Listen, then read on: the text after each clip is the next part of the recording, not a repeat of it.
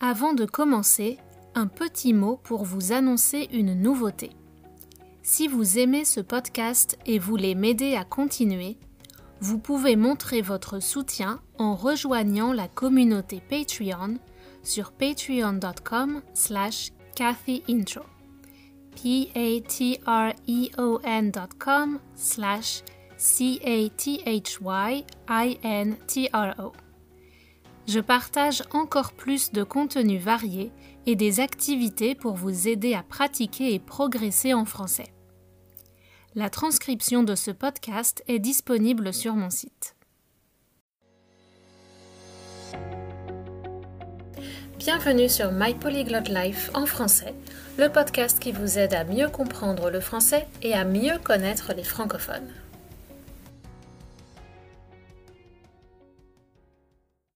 Bonjour, on se retrouve cette semaine pour la suite des traditions de Noël. Que fait-on exactement le 24 et le 25 en France? Quels sont les cadeaux les plus populaires et qui est le Père Noël au juste? Et enfin, je parlerai de l'un des aspects les plus importants après le temps passé en famille. Quels mets délicieux trouve-t-on sur les tables françaises? Alors concrètement, comment fête-t-on le réveillon le 24 et le jour de Noël le 25 tout d'abord, une part importante de cette fête, ce sont les cadeaux. Noël est souvent la fête préférée des enfants car ils reçoivent plein de cadeaux. C'est une tradition assez récente en fait. Lorsque mes parents étaient petits, dans les années après la Seconde Guerre mondiale, ils étaient heureux de recevoir des oranges ou autres petites douceurs.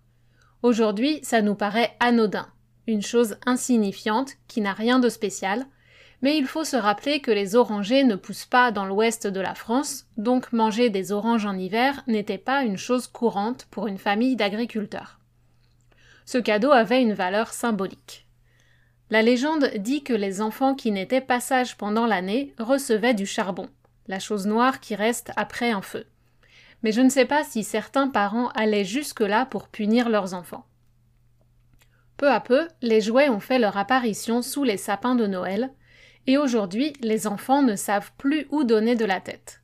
Ça veut dire qu'ils reçoivent tellement de cadeaux, par les parents, les grands-parents, les frères, sœurs, oncles, tantes, etc., qu'ils ne savent pas où regarder ni avec quoi jouer.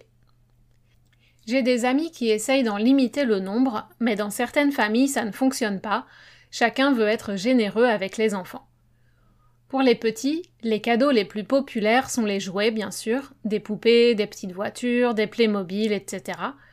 Un vrai défi pour les parents qui essayent d'éduquer leur progéniture en essayant de ne pas renforcer les stéréotypes de genre.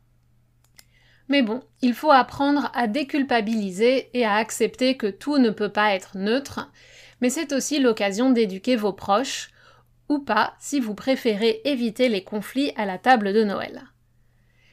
Il y a parfois un débat dans les familles. Faut-il offrir des choses utiles, fonctionnelles, ou plutôt des choses pour le plaisir? Honnêtement, quand j'étais étudiante, j'étais souvent super heureuse de recevoir un mixeur ou un fer à repasser neuf pour ne pas avoir à les acheter moi-même. Et ça peut être l'occasion d'offrir à quelqu'un des vêtements d'une qualité supérieure à ce qu'ils achètent d'habitude, alliant l'utile à l'agréable. Mais c'est aussi un plaisir pour nous de faire un cadeau à nos proches, et choisir avec soin une chose personnalisée pour leur faire une surprise fait partie du charme d'offrir des cadeaux. C'est une question de goût et de tradition familiale peut-être. Mais à notre époque où on a tendance à acheter tout ce qu'on veut sans attendre, c'est souvent difficile de trouver des idées originales, à moins de fabriquer soi-même quelque chose. Pour les adolescents et les adultes, les produits technologiques sont peu à peu devenus les cadeaux les plus convoités, les plus désirés. Cette année s'annonce toutefois un peu différente. Comme les rassemblements familiaux seront probablement plus limités, et suite aux mois difficiles que nous avons tous vécus en 2020, la tendance est un peu bouleversée. D'après une étude réalisée par Mastercard en Europe, voici le top 5 des cadeaux les plus populaires cette année. En première position, des paniers gourmands avec une sélection de produits alimentaires. En deuxième, des packs avec des produits pour le bien-être. Ensuite, des photos encadrées pour se rappeler des bons moments. En quatrième position, un bon ou une carte pour passer des moments de qualité avec la personne. Et enfin, des décorations personnalisées pour la maison. Comme on le voit, ce sont des choses très personnelles, qu'on met du temps à faire ou à choisir, et des choses pour agrémenter notre intérieur et le rendre plus agréable. En résumé, on veut nourrir les relations humaines, prendre soin de soi et se créer un intérieur cosy et familier si on doit encore passer quelques mois enfermés. J'imagine que les cartes cadeaux vont également faire fureur pour leur côté pratique. D'ailleurs, si vous voulez offrir des moments de qualité en français avec moi à vos proches, vous pouvez aller voir sur mon site. En France, c'est le Père Noël qui offre les cadeaux. Début décembre, on installe un sapin dans le salon et on le décore avec des guirlandes, des boules de Noël avec des paillettes, des ornements et une guirlande électrique qui ajoute de la lumière dans la pièce. Les petits enfants écrivent une lettre au Père Noël avec leurs souhaits, non sans avoir feuilleté, sans avoir lu, de nombreux catalogues de jouets auparavant. Avant de se coucher le 24 au soir, on dispose nos chaussons sous le sapin et le Père Noël passe les remplir pendant la nuit. Comme il a beaucoup de travail, parfois il ne passe que dans la matinée du 25, alors les enfants doivent faire preuve de patience. En effet, pour permettre aux deux personnes du couple de passer soit le réveillon du 24, soit le jour de Noël avec leurs familles respectives, on est obligé d'être un peu créatif et d'expliquer que le Père Noël est passé dans la maison de l'oncle ou de la tante et qu'il y a déposé le paquet de l'enfant. Ce qui explique que tous les cadeaux ne sont pas au pied du sapin au réveil le 25. Dans les familles où on distribue les cadeaux à minuit le 24, il faut aussi être créatif pour éloigner les enfants le temps de faire apparaître les cadeaux comme par magie ou alors louer un costume de Père Noël pour les distribuer en personne et illuminer les yeux des enfants. Si les familles habitent loin ou dans le cas de familles recomposées suite à un divorce, il est possible de trouver d'autres arrangements. Les cadeaux sont emballés dans du papier cadeau que certains enfants déchirent joyeusement, tandis que d'autres, ou des adultes, font durer le suspense en déballant les cadeaux soigneusement pour découvrir progressivement ce qu'il y a à l'intérieur du joli paquet. Si vous voulez pratiquer votre écoute du français, je vous invite à regarder deux épisodes d'Easy French sur YouTube où les présentateurs interrogent des gens dans la rue sur l'esprit de Noël et les cadeaux de Noël. Je vous mets les liens à la fin de la transcription. Cette année, il y a aussi une initiative qui fait fureur, qui est très populaire c'est l'idée d'offrir des paniers solidaires ou des boîtes solidaires. C'est-à-dire que les gens vont composer une boîte à chaussures ou un panier avec des, euh, objets qu'ils vont euh, destiner aux plus démunis. Donc souvent ce sont des associations qui, euh, qui ont lancé ces initiatives et qui demandent aux gens d'offrir des, des, produits de beauté par exemple, donc des crèmes pour le visage, des parfums ou des, choses pour prendre soin de soi qui sont neufs bien sûr, encore dans leur emballage original. Ça peut être aussi des vêtements ou des objets pour euh, se divertir, donc par exemple euh, des livres.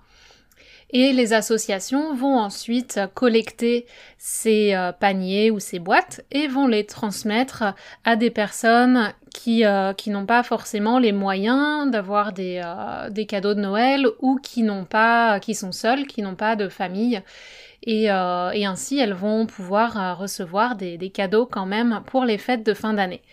Et c'est une initiative, ce sont des initiatives parce qu'il y a plusieurs associations dans chaque région qui font ça. Ce sont des initiatives qui existent depuis plusieurs années, mais apparemment elles sont euh, de plus en plus populaires cette année, notamment parce que les, euh, les gens qui ont été confinés pendant plusieurs mois, qui ont senti la solitude, ont réalisé que certaines personnes vivent cette situation tout le temps. Et donc, on se sent euh, plus proche de ces gens peut-être et on a envie de partager des choses avec eux.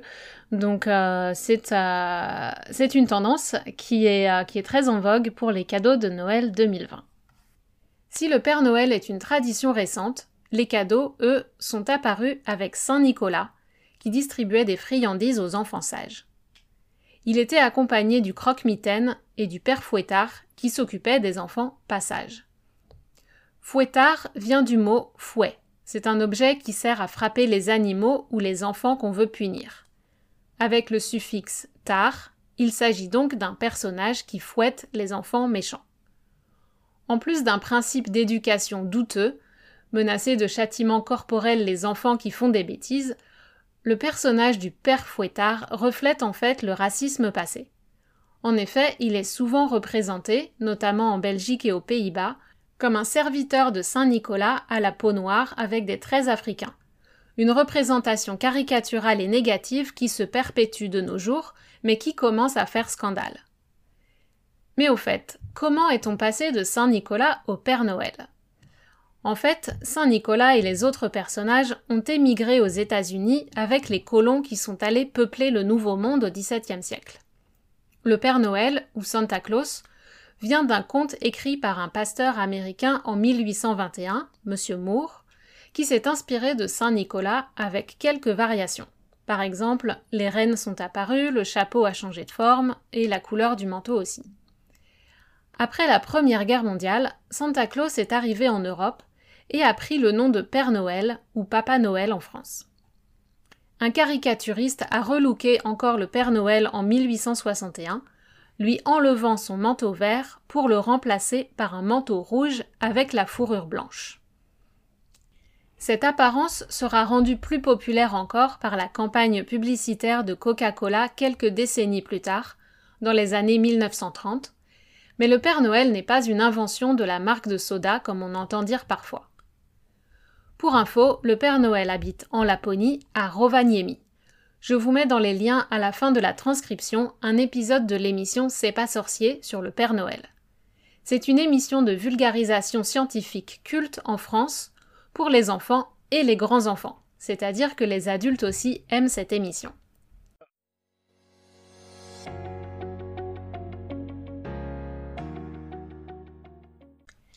Passons maintenant aux traditions gastronomiques de Noël, parce que, avouons-le, on passe beaucoup de temps à table le 24 et le 25. Si on fait une fête pour le réveillon du 24 décembre, c'est toujours un peu la course, comme on dit. C'est la course est une expression qui veut dire qu'on se dépêche, qu'on doit faire beaucoup de choses en peu de temps. Si on dit c'est la course aux achats de Noël, on veut dire que beaucoup de personnes se précipitent, courent vers les magasins pour acheter des cadeaux. En effet, la plupart du temps, les gens travaillent le 24 décembre, même si on a le droit de partir plus tôt, par exemple à 16h au lieu de 18h. En général, au bureau, on peut négocier avec son chef et s'arranger avec les collègues. Le 24 et le 25 ne sont pas nécessairement reposants, car on doit aller rendre visite aux familles, on mange beaucoup, on boit, et on se sent souvent un peu patraque, un peu malade suite à ces excès. Peut-être qu'on a la gueule de bois d'avoir trop bu et une crise de foie d'avoir trop mangé. Donc l'organisme, le corps, a besoin de se reposer après ça. Malheureusement, contrairement à l'Angleterre et au Canada, le 26 décembre n'est pas férié, donc on doit retourner travailler.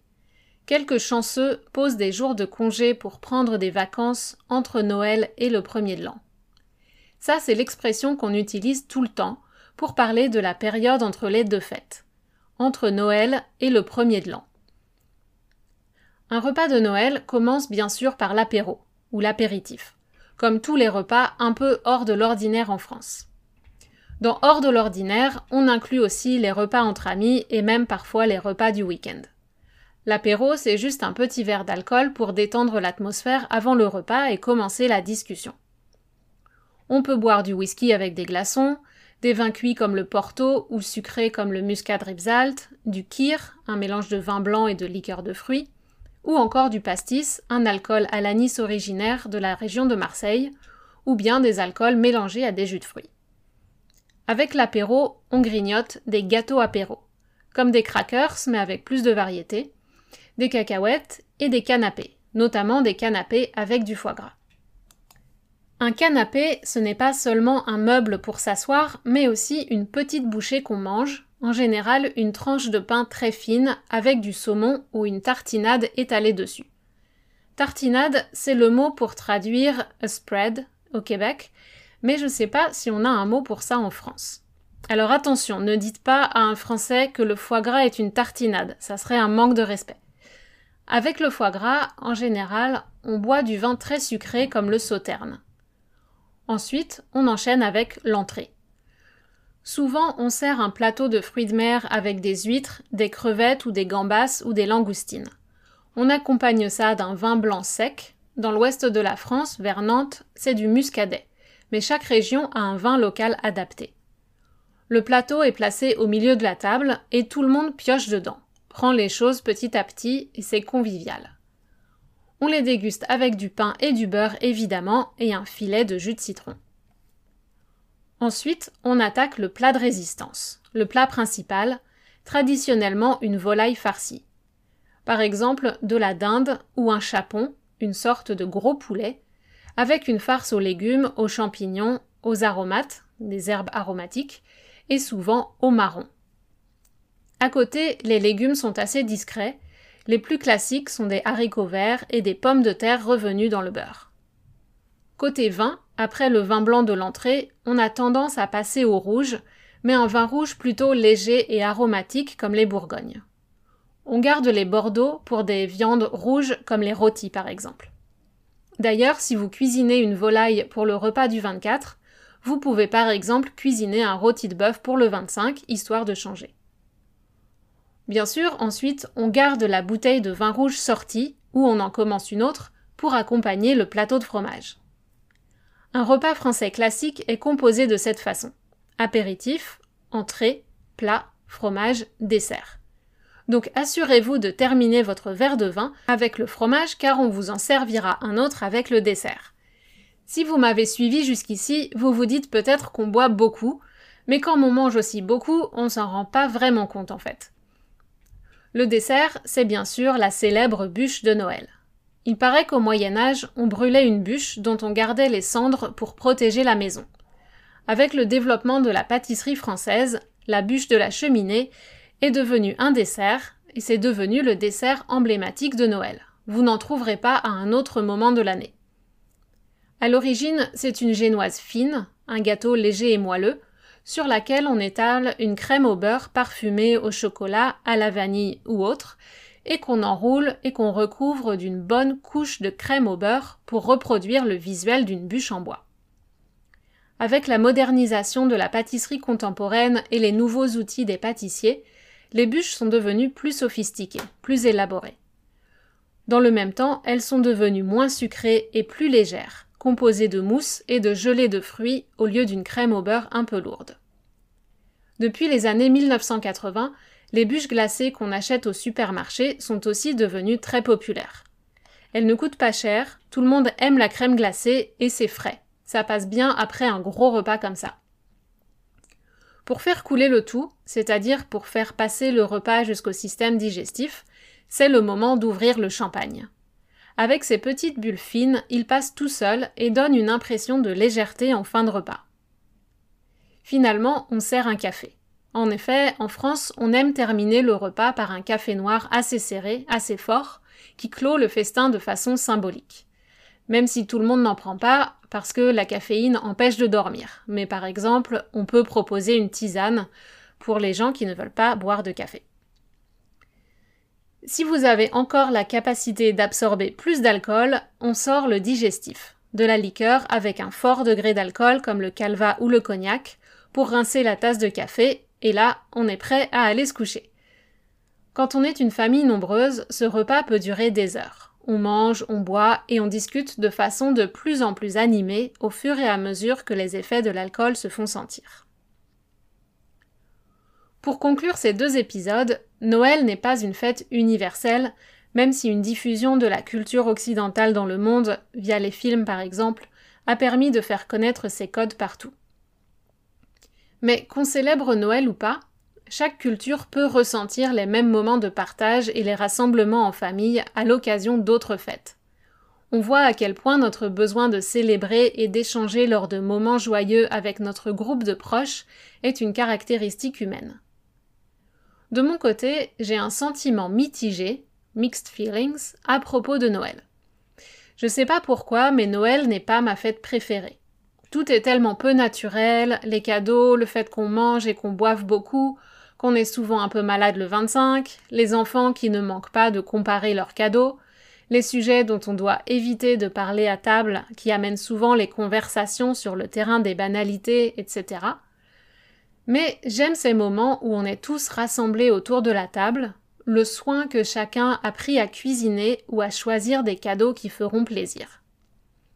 Les Noëls passés entre expatriés, avec des personnes qui sont devenues comme notre famille de cœur à l'autre bout du monde, ont toujours une saveur particulière et renforcent les liens. Noël est une période difficile pour certains dont la situation familiale est compliquée, ou ceux qui sont loin de chez eux, alors n'hésitez pas à les inviter à vous rejoindre. Plus on est de fous, plus on rit, comme dit le proverbe. C'est la traduction de The more the merrier. En tout cas, cette année sera une expérience bien différente. À deux seulement ici car les rassemblements sont interdits à Montréal. Avec un peu de chance, on aura un Noël blanc avec de la neige au sol et du ciel bleu pour aller se promener, trouver un peu de magie de Noël dans des paysages féeriques et rencontrer nos amis à l'extérieur. Avant que le podcast ne fasse une pause pour les fêtes, je vous concocte un épisode bonus dans les prochains jours sur le thème Faut-il laisser les enfants croire au Père Noël? Avec une partie sous forme de micro-trottoir virtuel pour lequel j'ai rassemblé les témoignages de plusieurs francophiles et francophones du monde entier. Si vous voulez participer, il n'est pas trop tard, envoyez-moi un email ou contactez-moi sur les réseaux sociaux cathy.intro sur Instagram et Facebook. Voilà, si vous aimez ce podcast, n'oubliez pas de vous abonner et d'en parler autour de vous et je vous dis à très bientôt sur My Polyglot Life en français.